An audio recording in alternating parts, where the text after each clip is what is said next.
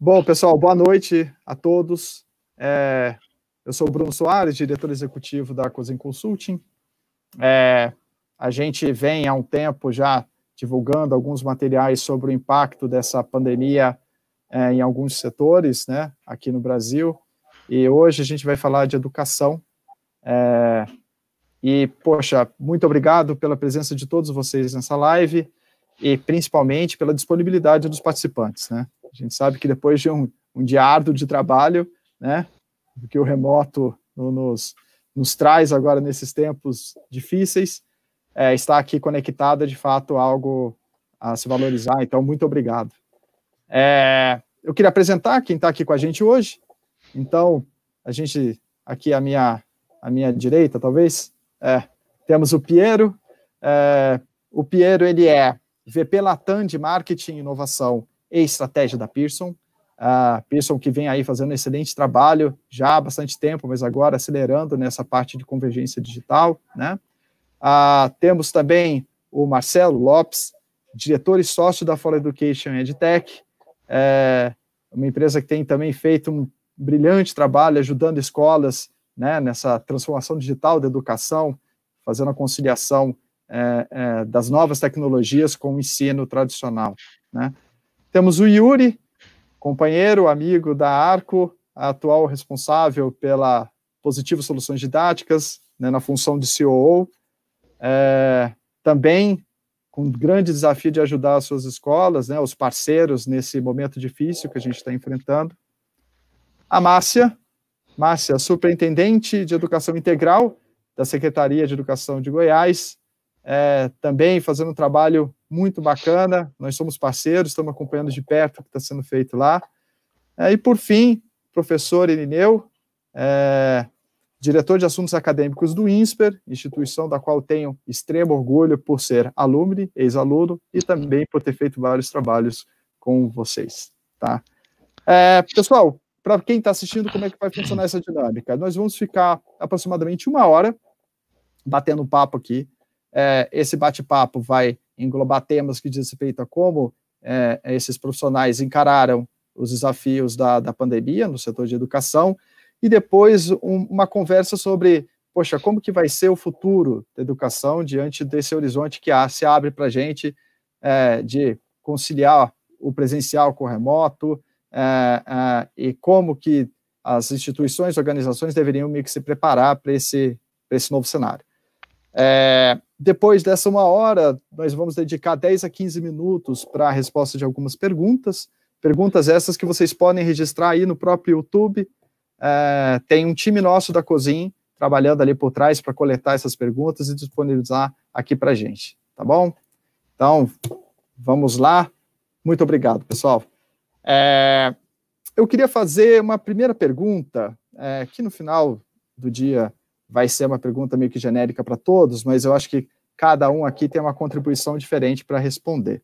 Primeiro seria para o professor Irineu, do INSPER, sobre como que o INSPER encarou é, é, esse impacto né, que a pandemia trouxe, é, principalmente se tratando de uma instituição tão conceituada no ensino superior e que é, até então é muito reconhecida pelo ensino presencial.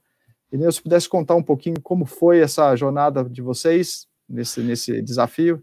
Claro, é, boa noite né, a, a todos. É, a gente, é, o INSPER tem uma tradição muito forte de ensino é, né, presencial. A gente, ao longo do, né, do final do ano, ao longo do ano passado, mas mais no final, a gente estava até um pouco incomodado com a, é, um pouco da demora em a gente é, entrar um pouco mais forte, né, e explorar essas é, outras tecnologias e formas. A gente já começava com alguns programas no formato blended e tal, mas é, tínhamos planejado ao longo de 2020 um, um projeto né, para, ao longo do ano, é, pensar e, e, formatar uma visão do que, que a gente esperaria é, de, de, do uso de tecnologia né, nos nossos programas. E é, ao longo do, do ano, é, fazer algumas experiências, talvez lançar uns quatro programas que a gente tinha planejado é, é, num formato né, online, programas curtos de educação executiva. E estava trabalhando com muita né, tranquilidade, formatando o projeto, e daí, de repente, é, a gente começou a receber notícias de escolas parceiras, alunos nossos em intercâmbio e tal, e veio uma notícia de que Bocconi iria, numa semana, passar todos os programas para online. E, e, e, Bocconi na Itália já oferecia né, programas é, online é, de, de, graduação, pós-graduação, e é, a gente parou e disse assim: nossa, acho que a gente não conseguiria fazer isso. Então, vamos começar a pensar, né, porque isso pode chegar aqui. E aí começamos a estruturar uma, uma conversa com um cenário hipotético, e só para trazer assim um sentimento de urgência para todo mundo, é, eu, eu, lancei o seguinte cenário: falei, olha, vamos imaginar que nós ficamos sabendo que o governo do estado vai fechar as escolas daqui 30 dias, né? É, mas era para causar grande impacto nas pessoas e a gente conseguir é, discutir. Bom, é, passou meia semana, é, a gente começou a, a, a, ver notícias, começou a conversar com, com autoridades, com epidemiologistas, e aí numa madrugada de uma quarta para quinta, a gente é, é, resolveu interromper as aulas no dia seguinte. É, conversamos, obviamente, com algumas outras instituições para tentar fazer um, né, um movimento em bloco, mas de fato o INSPER foi o primeiro a, a, a anunciar. E na semana seguinte a gente cancelou as aulas, e nessa semana a gente fez um treinamento com 300 professores uh, é, para virar né, a chave para remoto dos 6 mil alunos da, da escola é, dois mil e pouco de graduação e o resto de pós, pós-graduação. E assim foi feito, no dia 23 de março a gente já voltou tudo online. Obviamente que o primeiro, a primeira preocupação foi treinar os professores no uso da ferramenta, né? Uhum. É, e, e é, solicitar que eles revisassem, né, o, o desenho do seu curso para essa nova, essa nova mídia, porque o INSPER tem uma, uma tradição também de, de, de ensino é, é, com uma abordagem de aprendizagem centrada no aluno, né? Mas, obviamente, né, no meio de todos os professores, você tem professores que, que, que têm uh, uh, várias aulas um pouco mais num formato né, expositivo, outros com muita interação, mão na massa. É, e aí, quando você leva uma aula né, um pouco mais expositiva para o modelo remoto, ela fica bastante complicada, né? Uhum. É, e, e, foi um grande desafio, acho que para o corpo docente, e, e mas a gente virou, virou a chave, né? E Ótimo. aí a gente depois iniciou um novo processo para retreinar os, né, os professores, agora é, é, visando um, de fato, redesenho né, do programa e trazendo uma série de, de dicas em termos de dinâmica, em termos de forma de engajar e motivar os alunos no formato remoto, já prevendo que a gente vai estender aí pro, pelo segundo semestre afora. Legal, ótimo. É, queria aproveitar a mesma pergunta e agora ir para um, um, um, outro extremo, né, com a Márcia, né, é, que a gente até antes do, da live estava conversando um pouco sobre o impacto no ensino público, né, e se você pudesse contar um pouco para a gente, Márcia, como que foi esse impacto o que é, é a Secretaria de Educação do seu estado vem fazendo para tentar, de alguma forma, mitigar esses efeitos, é, seria bacana. Tá.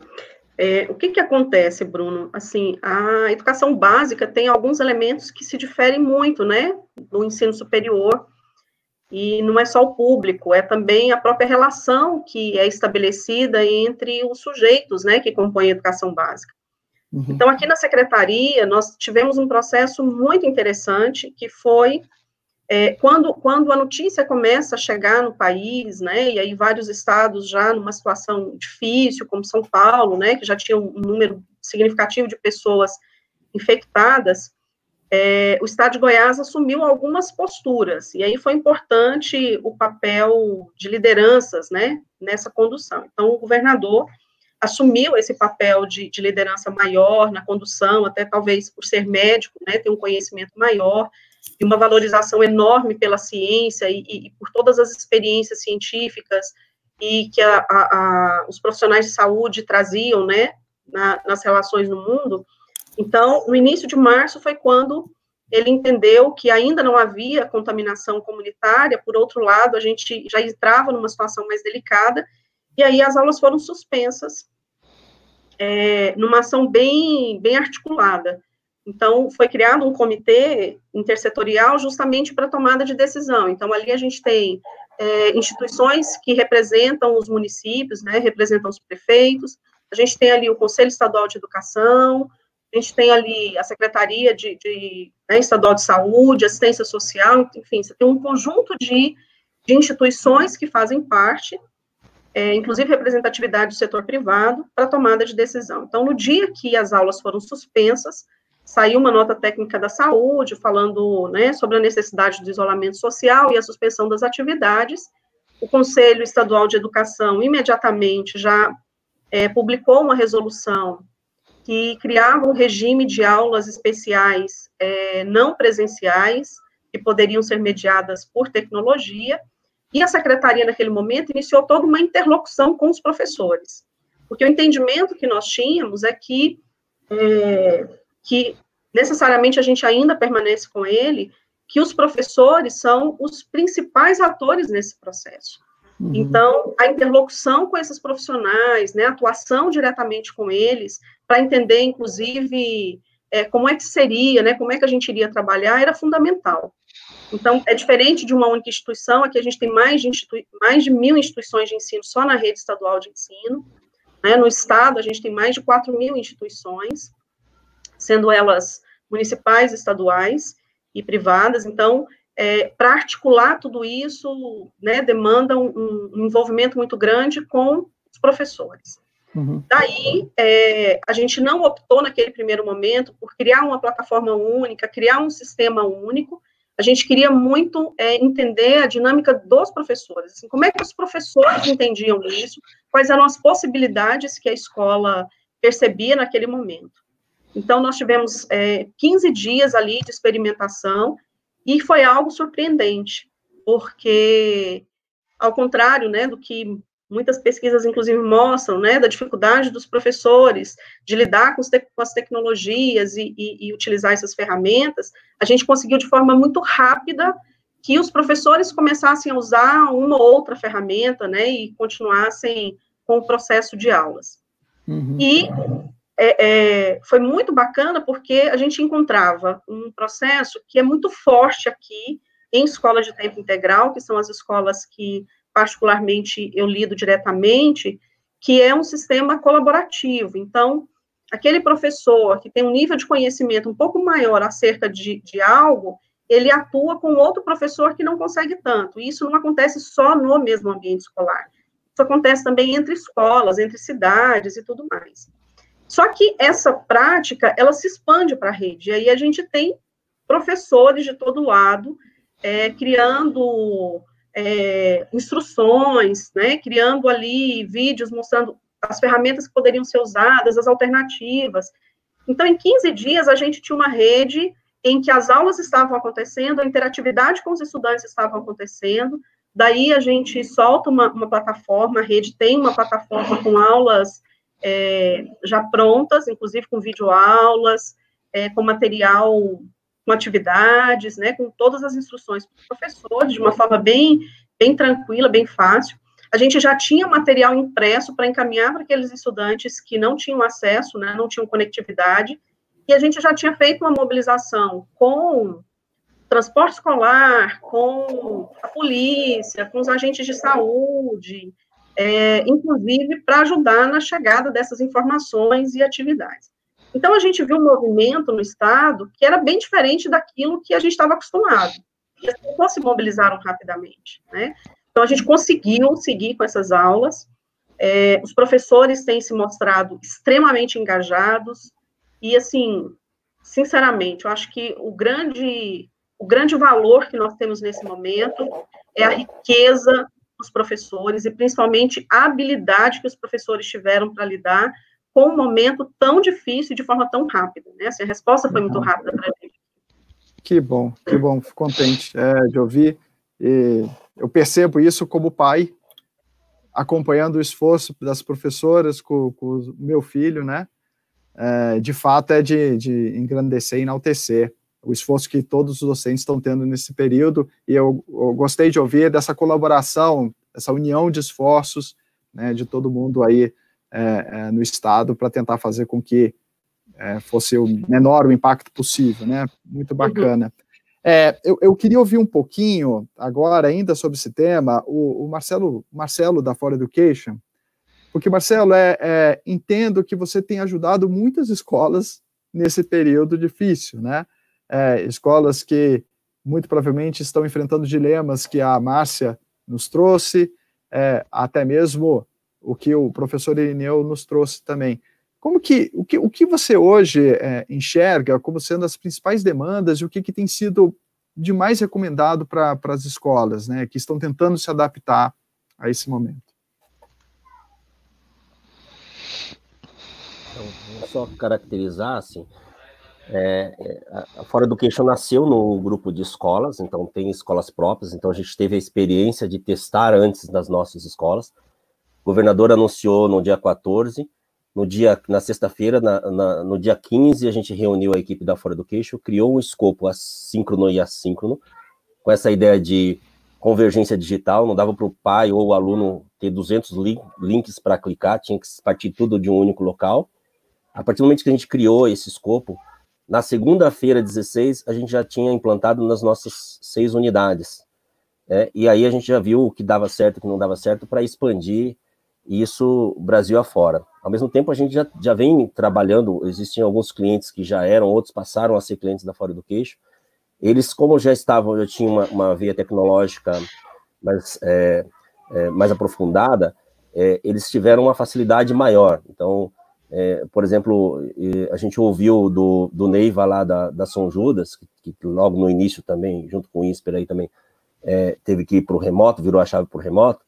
É, o Neiva falou: parece que eu virei um joystick, virou a chave e a gente simplesmente foi para o remoto, porque a gente já vinha com é, implantando tecnologia com foco em pessoas, né? A tecnologia sempre existiu, existe uma dúzia de tecnologias gratuitas ou não, mas tecnologia sem ter pessoas para usar não adiantou nada, né? E a gente foi aprendendo e aprendendo, inclusive, com a, a Márcia falou no começo que as escolas de ensino infantil estavam sofrendo muito, a gente percebia que a gente tinha três frentes para trabalhar com as escolas, principalmente educação infantil.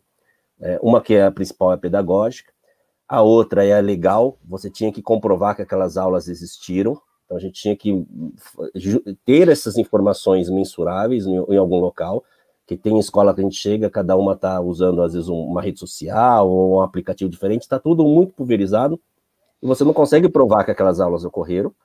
E aí a terceira frente que é uma frente mais comercial. Se você está falando do ensino privado, o pai tem que perceber que a aula está ocorrendo. Se o pai tem aquela sensação de que eu estou pagando e quem está dando aula sou eu, né? É, ele fala, não, peraí, então quero desconto, eu não quero pagar mensalidade. Então, muitas escolas é, sofreram muito por causa disso.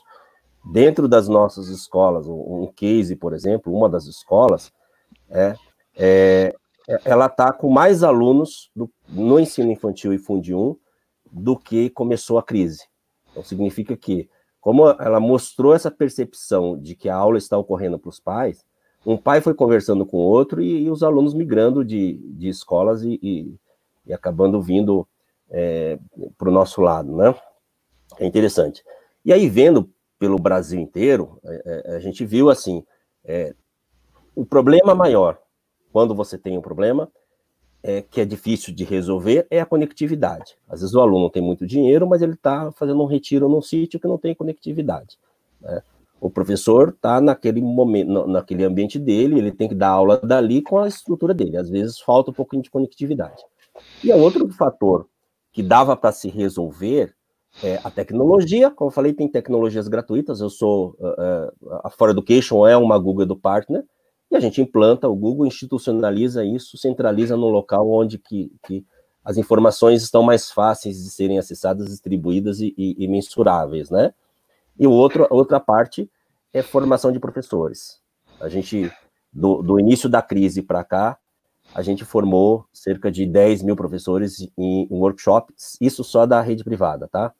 A, uhum. a rede pública, a gente não mensura tanto porque a gente faz em, em forma de live e, e, é mais difícil. Tem a pessoa que está assistindo a live naquele momento, mas tem pessoas que a gente formou em outros momentos sem a gente saber. Então, só da rede privada a gente formou do ensino básico ao superior 10 mil, cerca de 10 mil professores. Legal, joia. É, eu queria passar agora a bola para o Piero para explicar um pouco para a gente, Piero, como que o, o gigante Pearson se adaptou nesse, nesse período, né? E acho que tem um, um tempero agora ao questionar você sobre isso, porque eu acho que te, houve um desafio muito grande com os franqueados, né? É, principalmente nas escolas de idiomas que fazem parte da, da Pearson. Eu queria ouvir um pouco, sim, como que foi a adaptação da companhia para esse período, mas também como que foi a, a preparação do, do, do, da rede de franqueados de vocês. Legal. É, para dar um pouco de contexto, né, a gente tem uma rede de, de franquias que é, a gente está entre os 10 maiores franqueadores do Brasil, são 1.600 escolas é, em três redes, né, três bandeiras.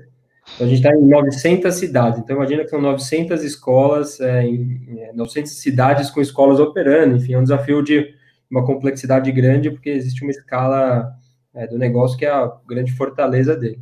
É, primeira coisa, óbvio que a gente, é, ninguém se prepara para um momento como esse, mas estabelecendo uma rotina de muita proximidade com a rede, né, para ouvir as dores, enfim, pegar suas sugestões e, obviamente, se adaptar de uma forma mais rápida possível para o contexto. O que facilitou um pouco, que nosso processo de aprendizado ele já é o que a gente chama de blended, né, então já existem diversas ferramentas é, digitais, né, ferramentas disponíveis para o aluno continuar a experiência em sala de aula. Então, esse processo de transformação digital, digamos assim, ele já tinha iniciado há algum tempo, então, é, esse ecossistema, de alguma forma, ajudou um pouco na aceleração da transformação. O que, o que foi o, o grande desafio foi transpor né, uma experiência nativa de sala de aula para uma, uma experiência remota, né? E como replicar essa experiência, que é uma experiência, obviamente, rica de aprendizado, por interação, enfim. É, então, a gente buscou rapidamente uma solução de uma plataforma que tivesse a combinação entre uma plataforma que pudesse manter essa experiência, então manter as turmas, manter os colegas, manter os horários, né? Mas ao mesmo tempo garantisse segurança de dados, enfim, privacidade, porque era também uma preocupação nossa dada a escala e o volume que a gente tem, né? A gente tem meio milhão de alunos, tem momentos que a gente tem 50, 60 mil alunos tendo aulas simultâneas, né, ao vivo. Então tem uma escala gigantesca de, é, de execução porque é, de novo, é uma operação que tem uma é, tem um, tem um tamanho é, respeitável do ponto de vista de complexidade e, obviamente, a segurança de dados também era importante. Feito isso, tem um, um desafio de implementar isso em três, quatro semanas, mas um desafio porque a gente tem também 10 mil professores é, espalhados aí por essas 1.600 escolas.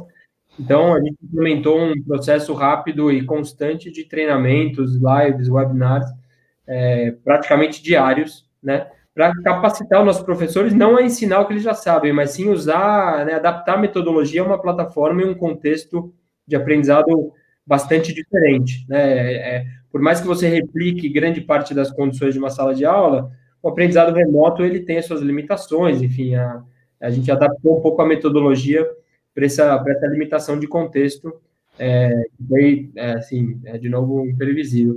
O, que eu acho que vale, vale dizer, a gente já está um mês e meio, dois praticamente né, nessa experiência, agora é praticamente uma escola virtual, é, e a gente tem um NPS muito bacana dos alunos já em assim, zona de excelência, é o que corrobora um pouco o fato de que as pessoas, enfim, estão cada vez mais abertas para experiências de aprendizado remoto, é, e com o tempo a gente vai coletar bons, é, bons resultados. Disso, porque a gente tem ciclos na sequência de recomendação, de rematrícula, enfim, né, que é grande parte do objetivo. E, obviamente, que no final, é, o que importa é o aluno acabar progredindo na, seu aprendizado, e é um aprendizado que, que ele tem um, um, uma percepção de evolução muito rápida, né? O idioma é, é, um, é uma percepção de aprendizado muito rápida, então a, a sensação de prestação de serviço também ela é muito, ela é muito quente. Então, se o aluno tem um mês de aula e está gostando e está se engajado, ele consegue é, claramente ver a evolução dele de um mês para outro. Então, é, a gente está bastante confiante que a transição, apesar de não ter sido planejada, foi muito, muito bem executada, com uma escala, uma escala talvez uma das maiores do mundo, porque, de novo, né, executar é, 60, 70 mil alunos conectados simultaneamente, tendo aula ao vivo, é um desafio é, de tecnologia bastante grande, e a gente fez isso sem botar a nossa rede, enfim, nossos, nossos alunos em risco de segurança de dados, a gente acabou customizando plataformas, enfim, conectando é, várias soluções internas com outros provedores, e acabou chegando numa solução que hoje é, além de tudo, oportunizamos, porque é uma solução bastante diferente no mercado. Legal, ótimo. Só para só quem não conhece o termo, né? O, o, NPS é o indicador que justamente mede a satisfação, né, uh, dos clientes em relação ao serviço. Então, no caso, quando o Pedro estava explicando, que justamente os alunos reconheceram todo o esforço e, e de fato, é, estão é, se familiarizando e, e, e, adotando, de fato, esse mecanismo mais digital para o ensino. Né? É, eu queria agora perguntar ao Yuri, é, como que está sendo esse desafio para positivos, soluções didáticas, uma vez que é, é, você está ali no front, na conversa com as escolas, que também precisaram se adaptar, e, e entendo também que até o, o, trabalho foi um pouco mais além, né? Ah, não somente restrito aos teus parceiros atuais, né? Bom, boa noite a todos. Primeiro, parabenizar a, a COSIM é, por esse evento e, e por ter selecionado um grupo tão seleto para falar. É, como você disse, o, e como os colegas já disseram, ninguém estava preparado para esse momento, né? É, e a, as escolas de educação básica, muito menos. Porque uhum. antes da, da, da pandemia, era praticamente um sacrilégio você falar em aula remota na educação básica é, você não, não, não existia aula remota na educação básica, né? É, já existiam algumas iniciativas, como o professor Irineu bem falou, na, na educação superior, é, mas na educação básica não. As aulas eram 100% presenciais. O que existiam eram ali é, ferramentas de apoio é, ao ambiente de aprendizagem, né? A gente tinha ambientes remotos que eram complementares àquilo que o aluno é, aprendia na sala de aula. Então, é, nós tivemos duas grandes preocupações logo que essa situação começou. Né? Hoje, a, a, a Positivo ela é, atende a mais de 5 mil escolas e a ARCO, é, o grupo ao qual nós fazemos parte, mais de 7 mil escolas em todo o Brasil. Né? É, e o que nós tivemos, o primeiro cuidado foi de cuidar, da, cuidar das nossas pessoas. Então, a gente é, se preocupou logo em. É, boa parte do nosso time estava em viagem e os aeroportos passaram a ser os principais focos de transmissão da doença. E a gente tratou logo de, de retornar todos os colaboradores para casa e de colocar todos os colaboradores em regime de home office. Isso em si já foi um desafio, imagino que todos os colegas devem ter passado aí, é, pelo fato de a gente ter que criar esse ambiente virtual também para o trabalho um ambiente propício à produtividade, né? E até agora está sendo fantástico. É, e com relação às escolas, é, a gente teve o cuidado de apoiá-las para que essa transição fosse realizada com tranquilidade. Porque o professor, ele já estava acostumado a dar aula, ele sabia dar aula, mas ele teve dificuldade de, de transpor esse, esse modus operandi é, para o ambiente remoto, né? Então, o que nós fizemos foi criar roteiros é, onde a gente disponibilizava para o professor é, um guia de como ele seguir a, ao longo aí da aula. Então, nós gravamos é, a toque de caixa é, mais de duas mil videoaulas, e na videoaula a gente é, conduz a aula para ajudar o professor, né? Então, olha, agora a gente vai ali para a página é, tal do livro, agora nós vamos fazer atividade Y. Então, a gente é, foi ajudando o professor a entender melhor esse momento. E não só do ponto de vista técnico, do ponto de vista psicológico também. É, então, nós promovemos inúmeras lives é, com especialistas dos mais diversos é, assuntos, que permitissem que o professor é, ficar, o professor e os mantenedores das escolas e o corpo gestor da escola tivessem tranquilidade em, em é, transpor o dia a dia da sala de aula para esse momento, né? Como o Marcelo bem disse, é, houve, está acontecendo também uma preocupação jurídica nas escolas, né? É, as escolas estão sofrendo uma pressão enorme dos pais em, em manter a, as matrículas e, as, e o recebimento das mensalidades, dado que os pais estão, primeiro, passando por dificuldades também, é, e depois é, com muitas dúvidas sobre o aproveitamento que os filhos estão tendo parte, é, estão tendo.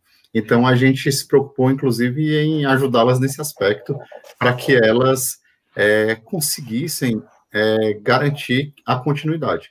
O que eu posso dizer é que elas estão tendo bastante interesse e resiliência é, como a professora Márcia bem disse, os professores estão sendo fantásticos em, em se adaptar a esses momentos e os resultados estão sendo bem satisfatórios. A gente até divulgou hoje para o mercado, é, está com um NPS médio entre todas as unidades do grupo de 89% junto às escolas, e isso tem nos deixado bastante felizes aí, dado que é, é, sinal de que as escolas entenderam bem o, a, e estão utilizando as ferramentas que nós estamos disponibilizando.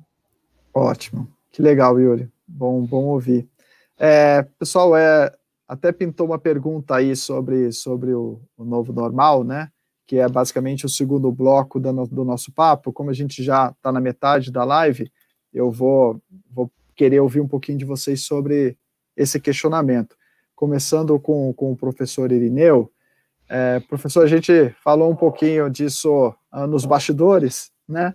Uhum. Mas é como que você, né, e, e a, a, instituição que você representa hoje enxerga é, é, para o futuro, né? Você, vocês imaginam que a configuração da educação, é, por que não dizer mundial, vai obedecer mais ou menos que linha? Como que o INSPE está tá olhando isso? Olha, é, assim, tem um monte de gente falando né, sobre isso e, e fazendo as previsões uh, para em muitas direções diferentes. É, uma coisa que, que eu acho que é inegável é que essa essa crise pela qual a gente está passando, ela forçou uma aceleração né, de adoção de, de tecnologia, é, quebrando várias resistências, né? É, eu acho que o ensino remoto ele, ele estava é, nem, não vou nem dizer ensino remoto, né, mas o, o EAD, né, ensino à distância, é, ele estava posicionado, né, principalmente com instituições é, que lidam com grande volume de, de alunos, né, com uma percepção de valor bem mais baixa em relação ao presencial, né, inclusive evidenciado pela, por faixas de, de preço, e, de certa forma, uma resistência de várias instituições a entrar em, em, nesse modo né, de, de, de ensino uh, por conta dessa percepção de valor. Uh, eu acho que a, assim, a transição que foi feita, é, ela acelerou tanto do ponto de vista dos professores, né, e, e lá no INSPER também a gente viu isso, quer dizer, é, apesar de todo o esforço da instituição para garantir uma mudança é, é, e dar todo o suporte para os professores, assim, a atuação do corpo docente foi fantástica, né? principalmente em relação a, a, a, um, a um consenso e a uma vinculação, um comprometimento muito grande com um objetivo comum, que é o aprendizado do aluno. Né? Então, é, é a noção foi um pouco de como o que, que eu preciso fazer para garantir que o meu aluno vai, vai aprender, né? É, isso implica um pouco uh, na, na, na, cultura né, das instituições para garantir que isso, que isso possa acontecer e que tenha esse comprometimento. E então essa essa mudança muito muito rápida, ela quebra né, resistências tanto do ponto de vista do corpo docente quanto, quanto do ponto de vista também dos, dos alunos, né? É, e, e, embora atualmente a gente esteja né, com alguns movimentos, né, gente pedindo desconto, etc., é, eu acho que é uma, uma. Eu acho que tem uma certa miopia aí nesse, nesse, nesse processo, porque as, as instituições que foram para o ensino remoto, elas é, não tiveram ou tiveram reduções de custo muito pequenas, né, de, de alguns custos variáveis, né, de energia, água, alimentação, etc., é, aquelas que, que, forneciam, mas é, o, o, grande parte do custo, que é mão de, é, mão de obra, né, folha de pagamento, professores, continua exatamente igual, porque nos, nos mesmos horários, né, onde os, as aulas aconteciam né, presencialmente, elas estão acontecendo em, em modo remoto. É, então, é, eu acho que, é, assim, passado um pouco essa, essa, esse momento, né, das pessoas é, é, de uma maneira, na minha opinião, um pouco míope, né, de enxergarem, né, o valor caiu, então eu quero pagar menos, né, sem pensar um pouquinho na, na sustentabilidade das próprias instituições, né, quer dizer, a, pandemia vai passar e, e, com certeza muitas escolas não chegarão até lá, né, assim, uhum. é, no ensino superior e mesmo na, na educação básica, é, muitas escolas vão fechar, né, é, e, e, e isso vai mexer com, com o mercado. É, Para frente, eu acho que começa a ficar uma certa noção de que é, muita coisa interessante dá para ser feita né, no modo remoto. É, eu acho que isso está induzindo uma, uma mudança nos próprios alunos, que é uma mudança boa no sentido de desenvolvimento de habilidades, é, de, de socioemocionais, né, de, de autocontrole, né, de, de autorregulação, porque você não está junto com uma turma na sala de aula, então você tem que ter disciplina para conseguir estudar e aprender. Uh, muitos alunos vão ter mais dificuldade, outros vão se redescobrir, né, e vão, uh, uh, vão sentir que conseguem né, é, desenvolver essa habilidade de autorregulação, de motivação intrínseca para o, para o aprendizado, e, e, e isso vai ter efeitos residuais bastante positivos né, para eles no, no futuro. Então, muita coisa que acontecia dentro da sala de aula presencialmente é, vai começar a ser questionada, porque isso não precisaria ser feito na sala de aula, poderia ser feito de forma remota. Muitas instituições já tinham isso em mente, né, em termos de é, é, é, né, vir com, com tendências de, de aprendizagem, é, é, colocando o aluno mais ativo, aquilo que, que não precisa ser feito de maneira síncrona, ser colocado para fora da sala de aula, mas isso não era um grande movimento né, do setor de educação. E eu acho que essa, esse momento que a gente está passando vai deixar isso mais claro. Né? Uhum. Ou seja, o momento que as pessoas tiverem que ter uma sincronicidade de tempo e espaço, ou seja, estar no mesmo local, no mesmo momento, vai ter que ser muito valorizado. Né? Então, as dinâmicas vão ter que ser repensadas justamente para trabalhar isso. Legal. E em muitas situações vai se perceber que o, você consegue manter o aprendizado né, num excelente nível, mesmo é, remotamente. Uhum. É, o que, que falta? Né? Falta aquilo que a gente consegue fazer de uma maneira muito melhor presencialmente, que é o estabelecimento de laços, né, uhum. de ligações entre as pessoas, etc. Então, o momento em que é, a gente estiver é, em aula e as experiências de aprendizagem vão ter que valorizar muito isso. Né? Legal. Porque não, né, não, não vai se perceber que não faz tanto sentido, né, você sair de casa para se encontrar com outras pessoas e com um professor num local, se não for para de fato aquele momento ser muito muito rico. Então essa mudança eu acho que vai é, é, vai acontecer para o futuro. Se Perfeito. as instituições vão conseguir, né, é, se adaptar para essa nova realidade, é, é, uma questão e eu acho que as percepções de valor e, e muitas instituições possivelmente não vão conseguir se, se sustentar. Né? Legal, professor. Ótimo.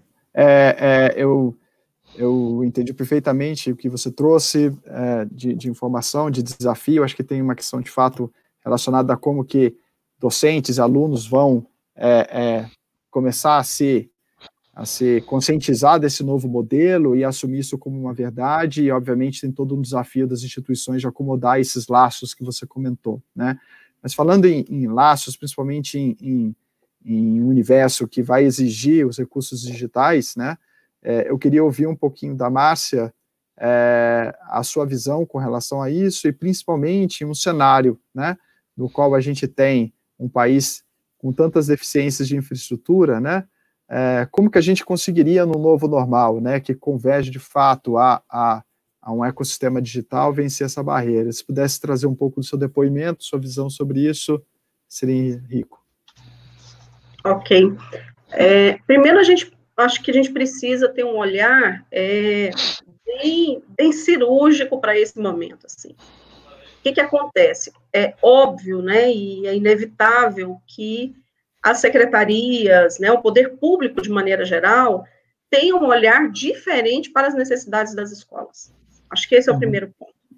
O poder público passa a ter também um olhar diferente para a sociedade, porque nesse momento é, eclodiu no país inteiro uma série de diferenças e uma série de, de, de problemas socioeconômicos, problemas sociais, que a gente começava a não perceber. Parece que eles eram inexistentes. Né? Nosso estado mesmo não é um estado que, historicamente, a gente tem o hábito de falar de, de favelas, de falar de invasões, e de repente os noticiários começam a trazer que Goiás tem mais de 100 comunidades como essa, e aí as pessoas falam, poxa, mas isso tem aqui, não é só no Rio de Janeiro? Então, de repente, as pessoas começaram também a conhecer um pouco mais de toda a estrutura que ela tinha. E uhum. até mesmo o professor. Às vezes a gente sabe que a gente tem, né, na escola pública, isso é uma característica da escola pública, a gente lida com um público muito diverso. Então, você tem desde um aluno que está numa situação é, miserável até aquele estudante de classe média. A gente vai ter lá. É, no entanto, é, as diferenças dentro da escola pública, às vezes não eram percebidas. Às vezes a gente né, começa a, a padronizar tanto as relações e tudo que a gente para de perceber. E nesse momento a gente começou a identificar. Essas pessoas agora, as diferenças não são mais bolsões, são pessoas que têm CPF, que têm identidade, que têm nome, e isso passou a ter um valor diferente para o poder público. No nosso estado, isso passou a fazer parte da pauta de discussão. Então, é, debater sobre conectividade, como é que você chega com conectividade nos lugares. Então, tem projetos, por exemplo, é, que nesse momento de pandemia, o governo começa a correr atrás e, e buscar, então, condições para que essas pessoas é, tenham acesso. É, a própria articulação com o Conselho Tutelar sobre quais as condições que as crianças e adolescentes têm realmente dentro de casa, uma vez que a gente tem um aumento da violência doméstica, a gente tem um aumento dos casos é, de agressão, né, enfim. Então, são, são vários elementos que a gente começa, então, a olhar. Então, investir em conectividade, eu vejo que é algo que o poder público, de maneira geral, no país, começa a se preocupar, e é inevitável que a gente pense que os investimentos também passam a ter um outro olhar. Então, a gente, antes a gente está pensando, olha, a escola precisava ter um bom prédio, precisava ter quadra, precisava ter uma sala de aula ampla, preciso comprar é, computadores para uma sala de informática. Tá, e nesse momento, os, as nossas salas de informática não tiveram a menor importância para a gente, elas não deram conta de resolver o problema. Então, a gente precisa muito mais do que isso, a gente precisa chegar no estudante, a gente precisa ter algo mais personalizado. Então, isso é um aprendizado que a gente traz para esse momento. É, eu vejo que o olhar para a profissão de professor, né, para a profissão de docente, passa também por uma mudança nesse país, tanto para os profissionais de educação, quanto também para os profissionais da saúde. Eu vejo que são duas áreas que é, verdadeiramente as pessoas terão um olhar diferente.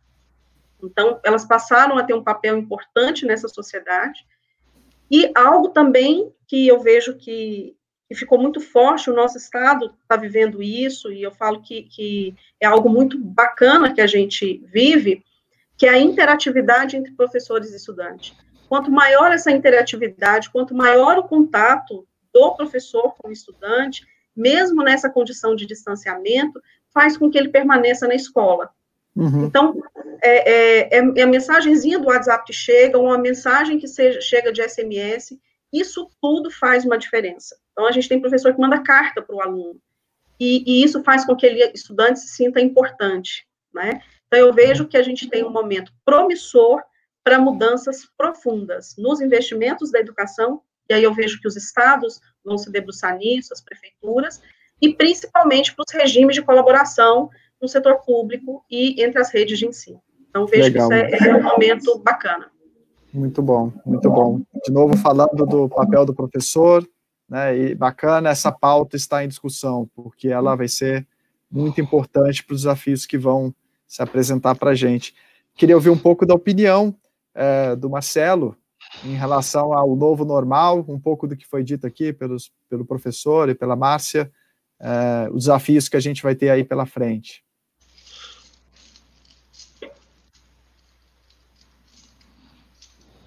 Marcelo talvez esteja no mútuo.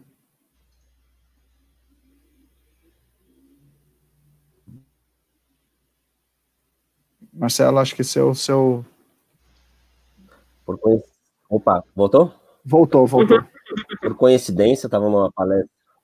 Estava uma palestra duas horas atrás falando sobre esse tema lá no, na, no evento da, do Fórum de Retorno às Aulas da UMUS, né?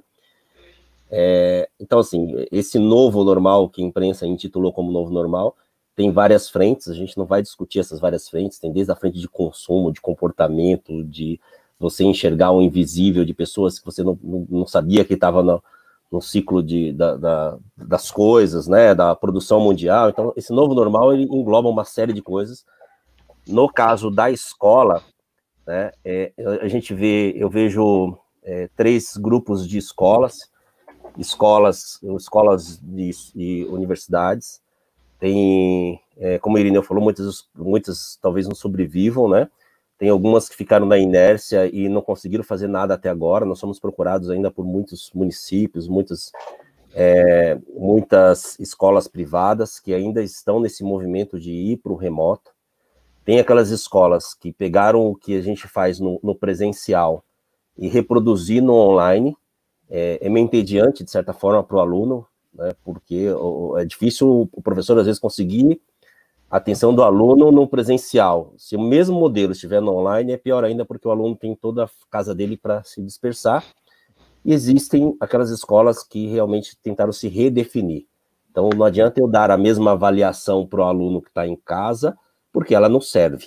Né? Não adianta perguntar o que é, como é, que o aluno consulta lá na, na, na, internet. Você trava o computador dele, como algumas escolas têm esse recurso lá através de Chromebook, você consegue consultar no, no smartphone. Então está sendo uma, uma, essa, essa terceiro, esse terceiro grupo de escola que está tentando se redefinir, é, aproveitando que os professores estão gastando muito mais esforço, muito mais energia para aprender e repensar suas práticas, essas, essas escolas elas podem transformar tudo isso, esse limão, numa, numa limonada, né?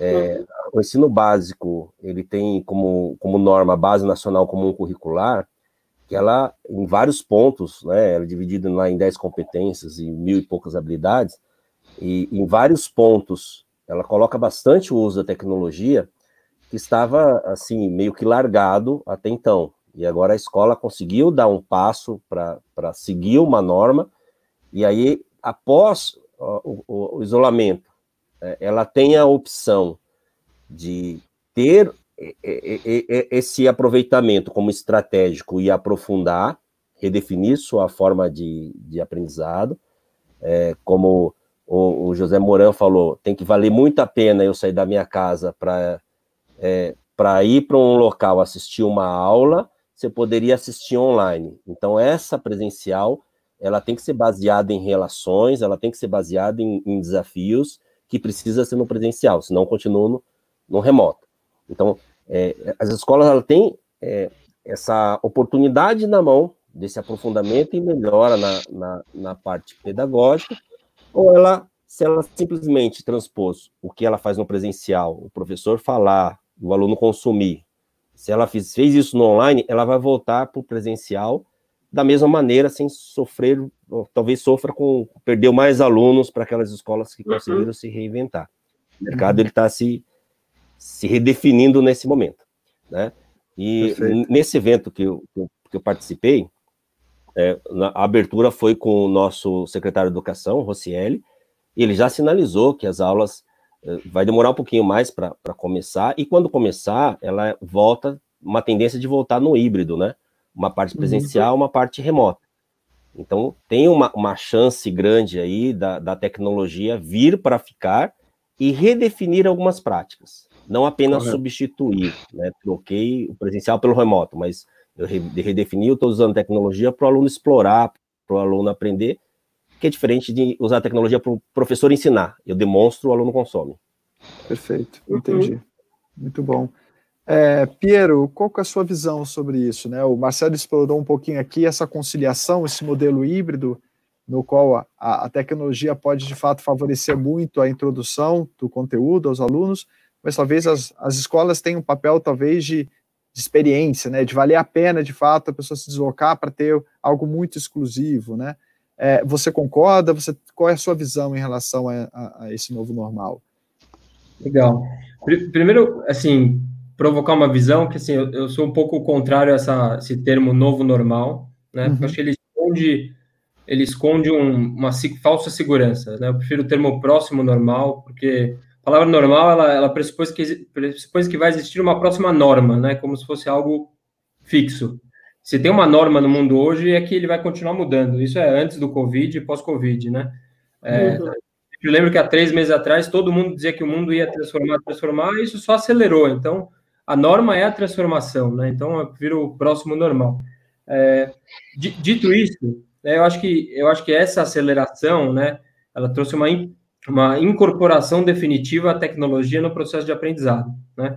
Existia ainda uma quase como uma falsa dicotomia de com tecnologia ou sem, como se fosse um, quase um purismo, um bem ou um mal, muitas vezes na discussão. Eu acho que existe aí uma incorporação definitiva na tecnologia no processo. Só que tecnologia é meio, né? Então, assim, ela não é o fim. Então, ela tem que ser um facilitador, mediador, acelerador, enfim. E o ponto que está para mim nessa, nessa, nessa discussão é que a gente fala muito sobre ensino e pouco sobre aprendizado, né? E, e, acho que muda muito o sujeito, né, o sujeito predicado da frase, né? O professor ensina, mas quem aprende é o aluno.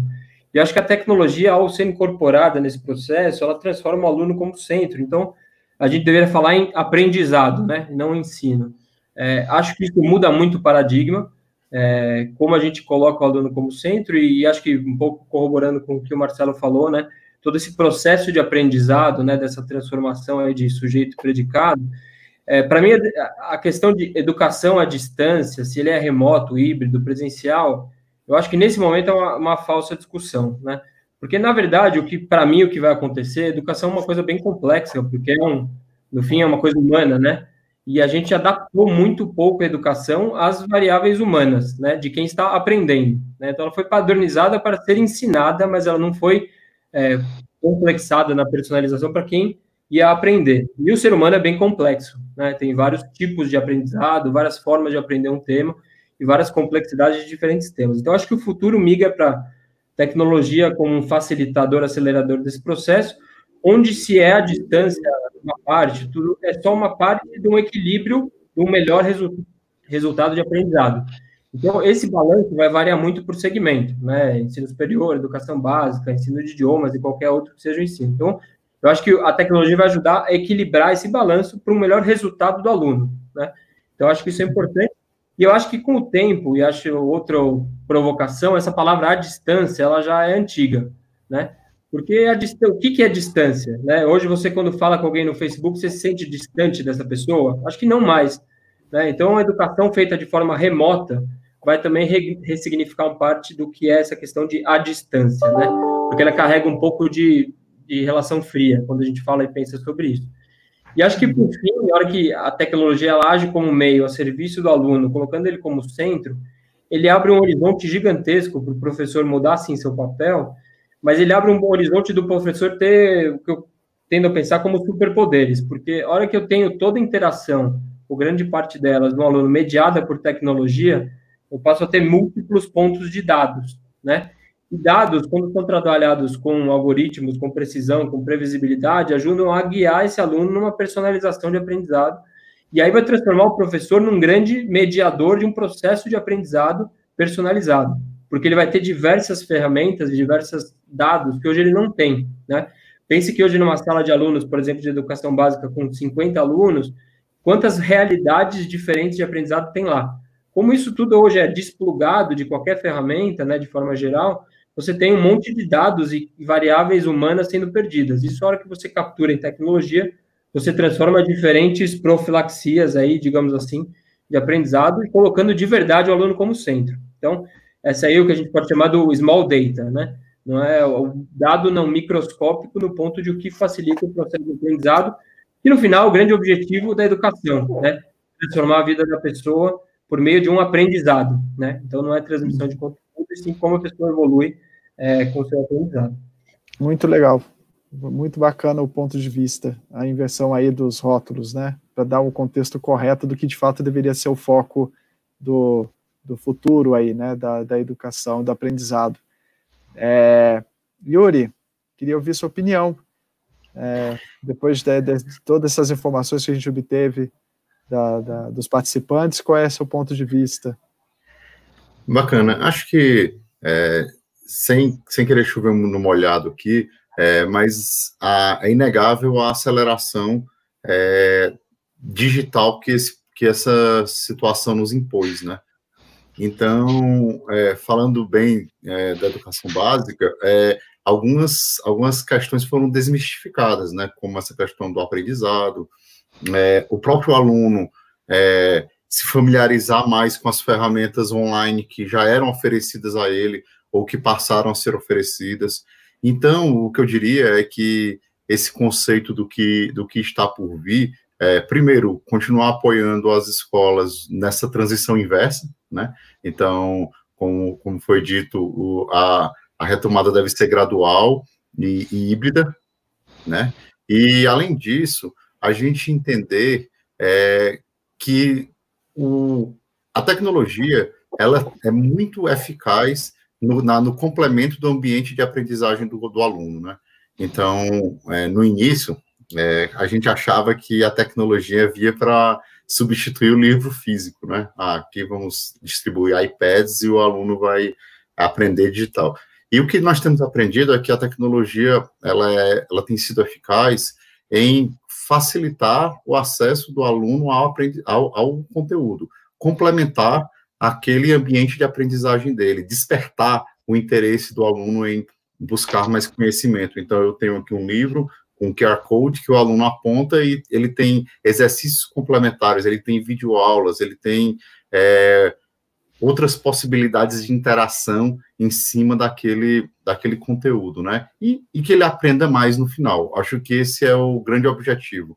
É, a tecnologia como meio de permitir ou acelerar o acesso do aluno àquele conhecimento ou que ele de fato ou de facilitar o aprendizado dele, né? Então imagino que é, o que veio para ficar nesse novo cenário que nós vamos encarar agora vai ser que tanto os pais é, como os próprios alunos é, vão, vão poder, é, vão permanecer com esses interesses, com esse interesse pelo ambiente virtual. E acho que a grande novidade aí é que o professor entrou nesse barco também, né?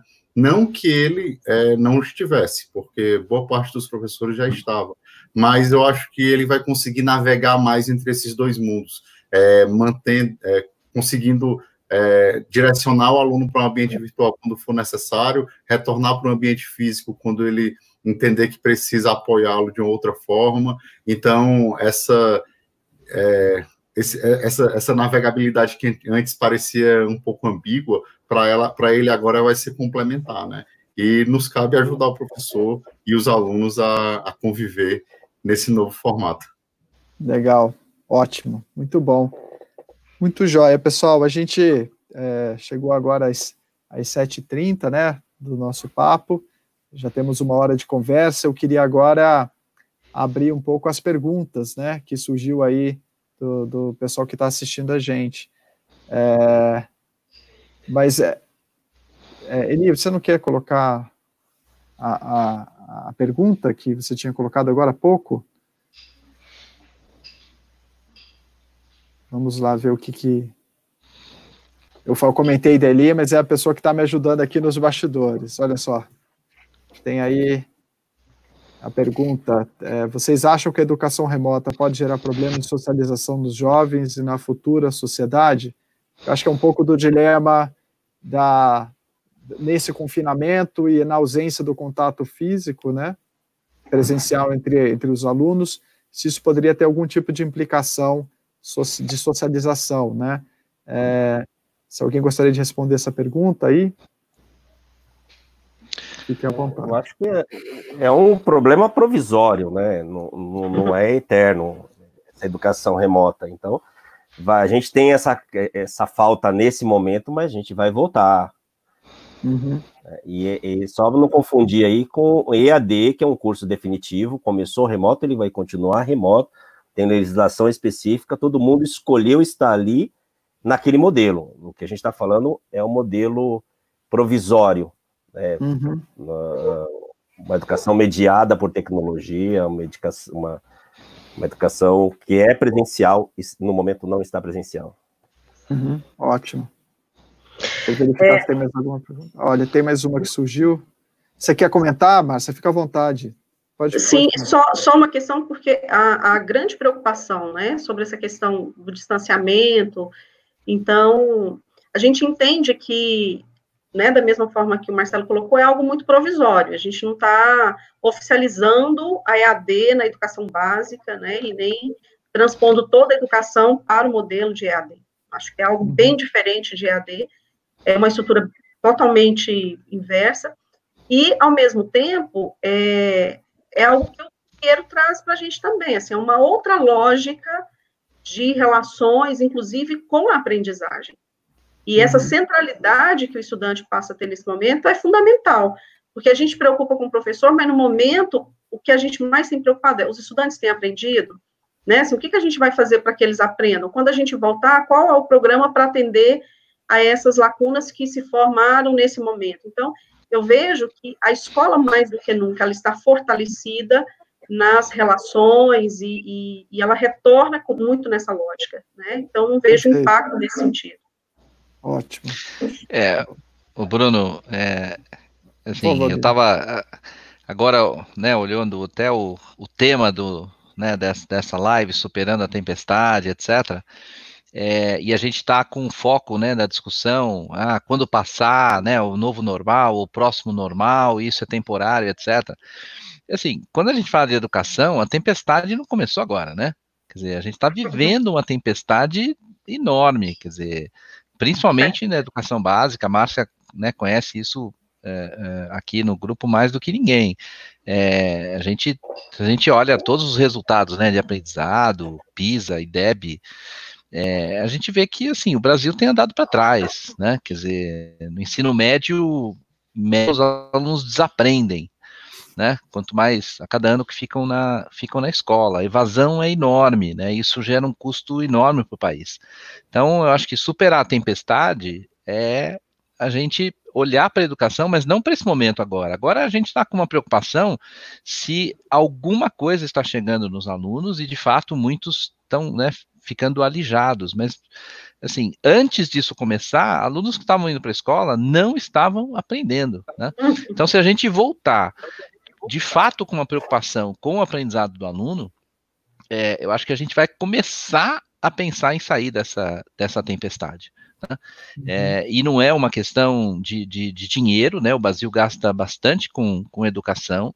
É, o dinheiro não chega necessariamente na sala de aula, né, deveria chegar, mas também não é só uma questão de aumentar salário de professor, né, é, a gente precisa vencer algumas resistências, inclusive de corporativismo, para fazer com que a gente tenha metas, né, e consiga gerenciar né, as escolas utilizando metas de aprendizagem é, para induzir né, o comportamento, e aí o professor dentro da sala de aula é o elemento fundamental. Então, assim, é, é, a tempestade não vai passar quando a Covid passar, né, na Correto. educação brasileira.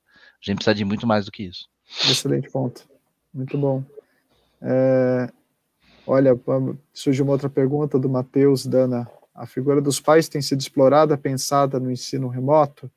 É, bom, essa pergunta eu poderia ter feito, porque como pai, né, vivo no dia a dia essa história, mas por favor, é, é, se alguém puder responder.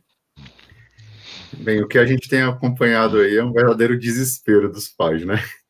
Porque muitos deles é, transferiam é, por conta da muitas, muitas vezes por conta do dia a dia essa responsabilidade para a escola, né? Então eu matriculo meu filho no ensino integral e à noite eu vou brincar com ele, não vou estudar com ele, né?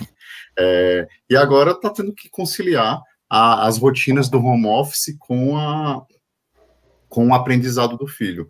E o que a gente tem visto é que é, a solução talvez não esteja em o pai manter o, a rotina do filho, talvez como estivesse, como era na escola, né? Muitas vezes, até mesmo porque os horários choca, chocam hoje.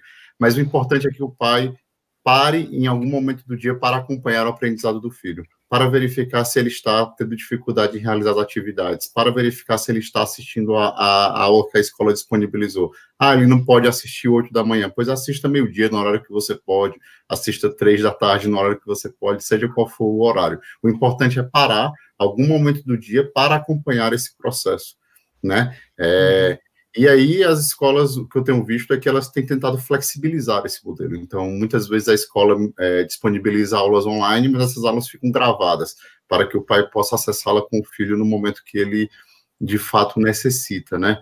É, mas, enfim, acho que a lição que, que, eu, que eu tenho visto, como pai, inclusive, nesse cenário, é que a gente tem que parar em algum momento para acompanhar. É, e, e reservar um momento do dia para, de fato, cuidar da educação dos nossos filhos. Perfeito. Muito bom. Se eu, se eu puder eu tenho... complementar, tem um. A Pearson está lá em 70 países, né? Então, nos Estados Unidos, por exemplo, para trazer um benchmark de outro país, existe a legalização de um virtual schooling, né? Que é exatamente o que a gente está passando agora temporariamente, mas lá existe mais de um milhão e meio de alunos matriculados nessa modalidade, né? num país ali de 300 milhões de habitantes. Então, é, isso num outro país é uma realidade que eu vejo que é diferente da do Brasil por alguns aspectos, né? O principal que eu diria é, não é nem a questão da disciplina e o tempo, a questão é que o brasileiro médio, numa situação normal, a fonte de renda é dupla ou tripla, né? Então, não existe o pai disponível ali, ele está trabalhando.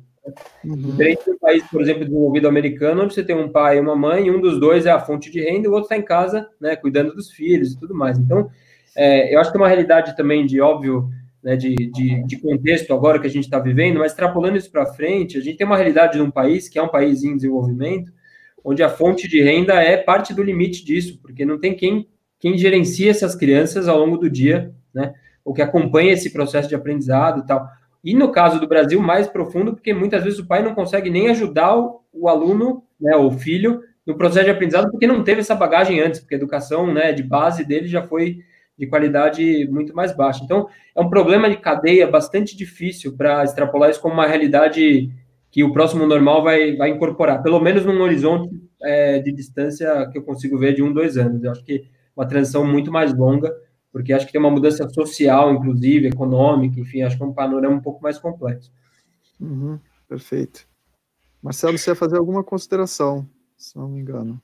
Não, então, existem vários países dentro do Brasil, né, é, nós temos a, a, a, pais que realmente não têm condições aí, reforçando aí a fala, e, e, e tem aqueles pais que, que, na realidade, estão na posição de reclamar, né? E aí, para esses, eu falo que eh, todo mundo fala que educação, saúde é, é, e são prioridades, né? É, e agora chegou a hora de praticar, que realmente é prioridade e não tem jeito, tá todo mundo na mesma tempestade, tem que se desdobrar e, e conseguir um tempo. É difícil falar isso para aquele pai que tem quatro, cinco filhos, tal, é, é mas assim, é, com aquele que está na função de reclamar, é, ele tem que se desdobrar, não tem jeito. Perfeito, perfeito. É, nós temos, mas a Márcia, se quer falar alguma coisa? Desculpa. Rapidinho, Bruno. É, a rede pública vive um, um, contexto um pouco diferente das redes privadas, né? A gente lida com um público que, é, geralmente, o pai, a mãe ou, ou os familiares que ali cuidam daquela criança ou daquele adolescente ou daquele jovem trabalham e mesmo nessa situação de pandemia, eles não, eles não fizeram home office. Boa parte dos pais dos nossos estudantes não sabem o que é home office, porque o tipo de trabalho que eles exercem não cabe nesse, nessa estrutura. Então, e a dificuldade para trabalhar com os filhos ou para lidar com os filhos, ela não começou e nem vai terminar nesse momento. É algo mais profundo. Nós temos pais que têm menos conhecimento, não só por conta da escolaridade, mas até pelas oportunidades de aprendizagem ao longo da vida, é muito menor do que o filho tem. Então, isso, isso traz para a gente uma, uma emergência, né? Por isso que eu falo que as políticas, elas, as políticas educacionais necessitam de, de olhares diferentes e perspectivas diferentes. Esses problemas ficaram muito evidentes agora, né? Muito evidentes. Tem pais que estão em casa porque perderam o emprego e não porque estão em home office. E existe um caos familiar, existe um sofrimento familiar.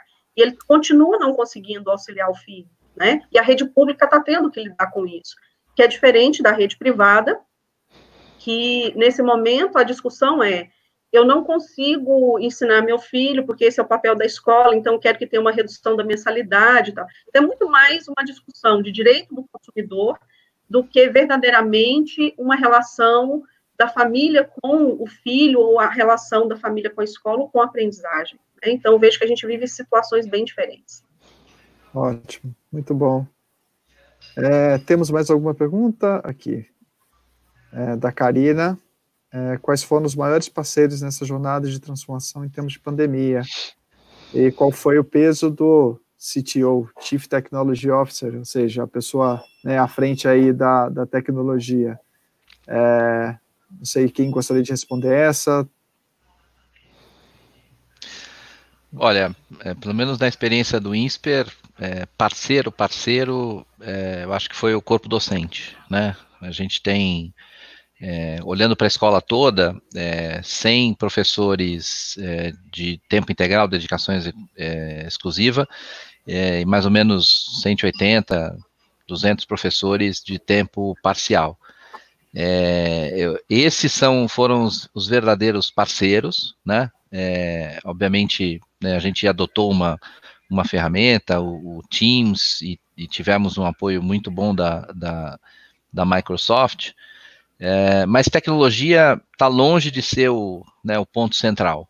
Né? O ponto central é mesmo a, a, a dedicação né, do, do, do, recurso humano para para fazer as coisas acontecerem e, e, com esse foco né, muito forte no, no aprendizado do aluno é, a qualquer custo. Né? Então, uhum. assim, os nossos professores também estão vivendo as mesmas coisas que os pais, né? Quer dizer, eles estão dando aula de casa e, e principalmente é, né, as, as, professoras, né, com múltiplas jornadas e filhos em casa, etc. Então, para muitos tem sido um, um, sacrifício muito grande. Mas eu acho que é aí que está o, né, o principal elemento de, de sucesso é, para lidar com esse momento né, de, de, de crise. É, menos, a, menos a tecnologia. A tecnologia é um, é um facilitador, é um enabler, né? E, e, é interessante porque a gente descobre novas ferramentas, isso tem sido muito interessante. E é óbvio que é, né, a pessoa responsável, né, o, é, qualquer que seja a denominação, o CTO ou, ou outro, dentro da organização tem um papel importante né, para isso, mas está longe de, de, de ser o, o, o, fator central que eu acho que é o corpo docente mesmo. Ótimo, legal. Alguém quer complementar? É, muito nessa linha que o Marcelo traz e, e, e o Yuri, é, o que que acontece? A gente, a gente tem uma lógica aqui, a gente tem trabalhado uma lógica com, com os professores muito de que é, o prédio, né, a escola enquanto prédio está fechado, mas a escola enquanto essência, enquanto né, instituição social, ela não está fechada, ela continua aberta, eu diria que muito viva, então, concordo plenamente que os professores foram os parceiros, né? E uhum. também os estudantes, porque, sinceramente, os estudantes poderiam ter cruzado os braços, eles poderiam ter desistido, e mesmo assim, é, eles continuam firmes. Então, esse trabalho e essa, esse vínculo que existe entre o professor e o estudante é algo muito forte. E esse momento trouxe isso para a gente, assim, com muita clareza. Né? Quando o professor está ali, ele está trabalhando com o estudante, seja pela ferramenta que for, o estudante está ali porque é o professor dele. E não porque a conectividade é boa, ou porque a máquina é boa, ou porque a imagem é legal. É porque é o uhum. professor que está ali. Então, isso é fundamental. Né? Então, vejo que os professores tiveram um papel importantíssimo em todo esse processo. Os estudantes demonstraram, diferentemente de muitas né? Muitas pessoas pensam de que eles não têm interesse ou que eles são apáticos, pelo contrário, eles estão se mostrando extremamente persistentes, né? E, e o desafio que a gente tem é permanecer com engajamento, né, e essas pessoas acreditando. Então, eu vejo que as lideranças aí têm um papel importante nesse momento, garantir essa persistência através dessa motivação e, principalmente, né, a perspectiva de futuro, de que é possível, de que as coisas é, vão avançar, de que as coisas têm uma tendência de melhora, assim, né, porque é uma, um, de maneira geral, a gente começa a ficar desanimado, né, depois de, né, a gente está desde março nessa história, então, começa a ter um cansaço, um desânimo. Então, é importante que as lideranças agora é, cuidarem disso, né? Cuidar do professor, cuidar do estudante, principalmente valorizar esse vínculo que é tão forte entre esses dois sujeitos. Ótimo, muito bom. Legal, pessoal. Olha, chegamos aí no nosso tempo da live, né? Eu queria aproveitar para fazer as considerações finais e dizer que, de fato, esse papo foi muito mais rico do que eu imaginava, né? é, com pontos assim muito muito relevantes, um aspecto humano muito forte, né, que vocês trouxeram das relações do papel do professor. Acho que essa última pergunta ilustra um pouco é, o, o, o que se tem dito aí no mainstream sobre transformação digital e o quanto que isso vai ser esse suposto novo normal. E no final do dia a gente percebe que é, a gente deveria pensar muito mais no aluno, no aprendizado dele, na forma como como o conteúdo é desenvolvido, elaborado, mesclando de uma forma híbrida é, é, a experiência no presencial e talvez com o digital fazendo seu papel. Então, eu acho que foi super rico. Eu, eu agradeço demais a presença de vocês. Foi uma honra tê-los aqui nessa live. É, eu sei que tem perguntas que a gente não conseguiu responder, mas para quem está aí do outro lado, que eu também estendo aqui meus agradecimentos por terem dedicado essa hora aqui com a gente estão os contatos do LinkedIn, é, do pessoal que participou. Então, se houver algum questionamento que a gente não tenha conseguido responder, entre em contato com eles ou até mesmo com a gente na cozinha para poder direcionar. E o último ponto, eu convido também a, a todo mundo que participou entrar ali no, no, nosso LinkedIn, também no nosso site, onde alguns, algumas publicações sobre educação, o impacto dessa crise de educação em outros setores a gente tem postado. Então, vale a pena a leitura, eu recomendo, e vamos nos manter conectados. Tá ótimo. Só muito obrigado, uma boa noite a todos, e espero revê-los em breve. Valeu, muito bom. Um abraço, obrigado pela oportunidade. Logo. Abraço. Um abraço a todos. Até mais. Até mais, obrigado. Tchau, tchau.